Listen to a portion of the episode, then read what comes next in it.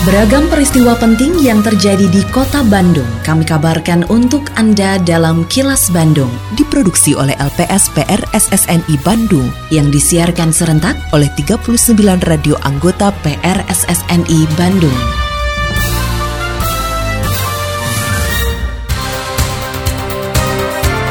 Sejumlah informasi aktual kami hadirkan untuk Anda dan inilah informasi utamanya. Pemkot Bandung bakal sampaikan aspirasi buruh soal JHT. Kinerja kurang baik, dua direksi Perumda Bank Bandung diberhentikan. Pergeseran status pandemi jadi endemi menunggu keputusan pemerintah pusat. Saya Ita Ratna, inilah kilas Bandung selengkapnya.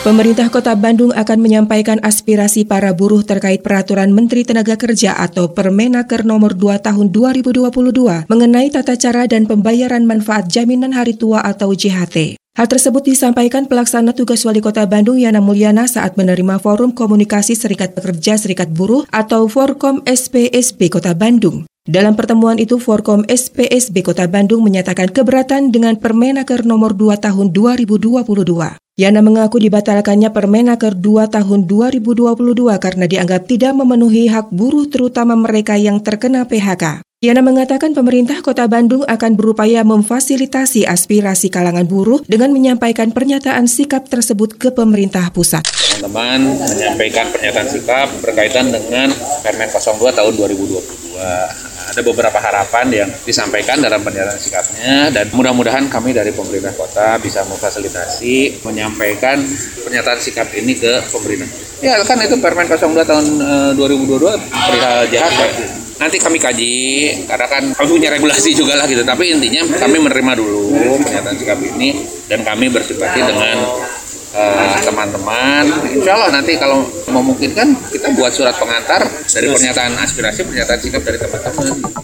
Pemutusan hubungan kerja atau PHK massal kerap terjadi di masa pandemi sehingga banyak buruh mengajukan klaim dana jaminan hari tua atau JHT yang menjadi haknya. Hal tersebut diungkapkan Ketua SBSI 92 Hermawan usai bertemu pelaksana tugas Wali Kota Bandung Yana Mulyana untuk menyampaikan aspirasi kalangan buruh yang keberatan dengan peraturan Menteri Tenaga Kerja atau Permenaker nomor 2 tahun 2022. Hermawan berharap pemerintah Kota Bandung dapat menyampaikan aspirasi kalangan buruh di Kota Bandung karena masih ada waktu untuk mencabut Permenaker nomor 2 tahun 2022 yang rencananya mulai berlaku pada Mei tahun 2022 mendatang ada beberapa poin yang sudah kita tanda tangani pada waktu yang lalu, yaitu bagaimana membangun sinergitas antara pengusaha-pengusaha yang ada di Jepang yang diwadahi melalui Soken eh, Indonesia. Paling tidak dalam pengembangan kerjasama itu menyangkut tiga kepentingan, yaitu pembelajaran, pengabdian, dan abdi mas. Nah, dalam konsep yang lebih luas, kami implementasikan untuk Merdeka Belajar dan Kampus Merdeka.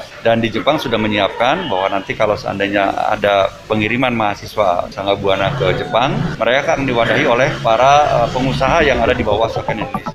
Pemerintah Kota Bandung memberhentikan dua direksi Perumda Bank Bandung atau yang sebelumnya bernama Bank Perkreditan Rakyat atau BPR Kota Bandung. Pelaksana tugas Wali Kota Bandung Yana Mulyana membenarkan adanya pemberhentian terhadap Direktur Utama dan Direktur Operasional Perumda Bank Bandung yang merupakan badan usaha milik daerah atau BUMD Kota Bandung. Pemberhentian dilakukan berdasarkan hasil evaluasi dan rekomendasi oleh Badan Pengawas juga Otoritas Jasa Keuangan atau OJK karena terkait dengan kinerja keuangan BPR yang kurang baik performanya. Yana menilai jika melihat pangsa pasar yang dimiliki seharusnya BPR Kota Bandung memiliki potensi besar untuk berkembang. Untuk mengisi kosongnya dua direksi Perumda Bank Bandung juga BUMD lainnya, Yana mengatakan pemerintah Kota Bandung sudah membentuk panitia seleksi. Evaluasi yang dilakukan dan rekomendasi dari badan pengawas memang performa BPR ini kan juga relatif dari sisi keuangan kurang baik karena tidak memberikan dividen ke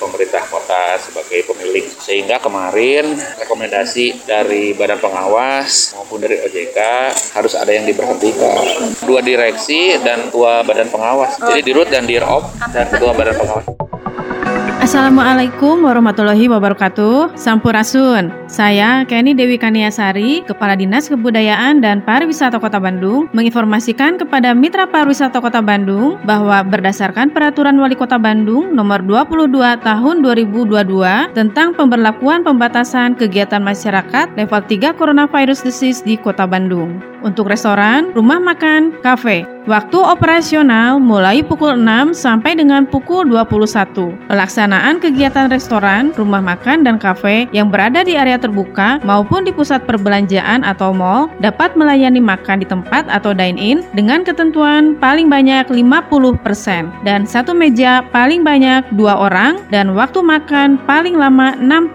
menit. Wajib menerapkan protokol kesehatan dan wajib menggunakan aplikasi Peduli Lindungi. Ayo mitra pariwisata, bersama-sama kita wajib melaksanakan protokol kesehatan, pencegahan, dan pengendalian penyebaran COVID-19 secara ketat, konsisten, dan disiplin.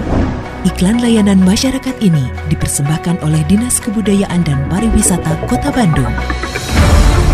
Kini, audio podcast siaran Kilas Bandung dan berbagai informasi menarik lainnya bisa Anda akses di laman kilasbandungnews.com.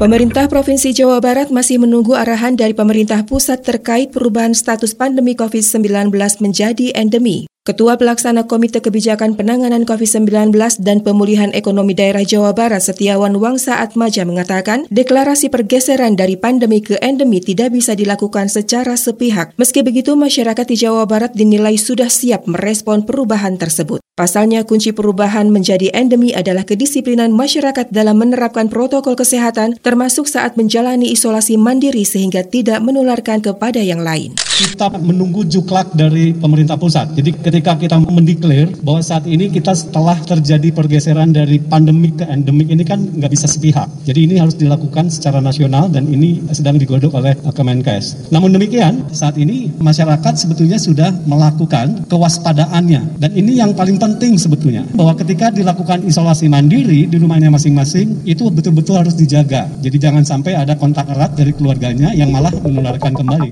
Dalam upaya meningkatkan kapabilitas mahasiswa dan mengenalkan terhadap dunia kerja, Universitas Sangga Buana atau USB YPKP Bandung melakukan penjajakan dengan Akademi Pendidikan Asari Jepang. Hal ini juga merupakan tindak lanjut dari kerjasama USB YPKP Bandung dengan PT Soken Indonesia yang sudah terjalin sebelumnya. Rektor USB YPKP Bandung Asep Effendi mengatakan dalam kerjasama ini kedua pihak akan lebih fokus pada dunia pendidikan sebagai implementasi dari kampus merdeka. Sehingga diharapkan para mahasiswa semester 5 sudah dapat mengambil jurusan lain, sedangkan pada semester 7 dan 8 sudah bisa melakukan magang di industri. Ada beberapa poin yang sudah kita tanda tangani pada waktu yang lalu, yaitu bagaimana membangun sinergitas antara pengusaha-pengusaha yang ada di Jepang yang diwadahi melalui Soken eh, Indonesia. Paling tidak dalam pengembangan kerjasama itu menyangkut tiga kepentingan yaitu pembelajaran, pengabdian, dan abdi mas. Nah, dalam konsep yang lebih luas kami implementasikan untuk Merdeka Belajar dan Kampus Merdeka.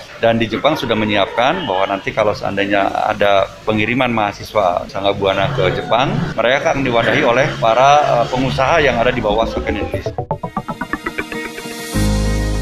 Sebagai penyintas COVID-19 pertama di kota Bandung, pernah merasakan bagaimana terpaparnya tubuh oleh virus corona. Jauh dari nyaman, karena nyawa kita sedang terancam. Jadi, jangan sampai hal tersebut Anda alami. Warga Bandung, pandemi COVID-19 belum usai. Mari disiplin menggunakan masker, cuci tangan selalu, jaga jarak, dan hindari kerumunan masih menjadi keniscayaan. Mari kita jalankan pola hidup sehat, makan teratur, istirahat yang cukup, dan berolahragalah. Saya Yana Mulyana, PLT Wali Kota Bandung. Atur nuhun.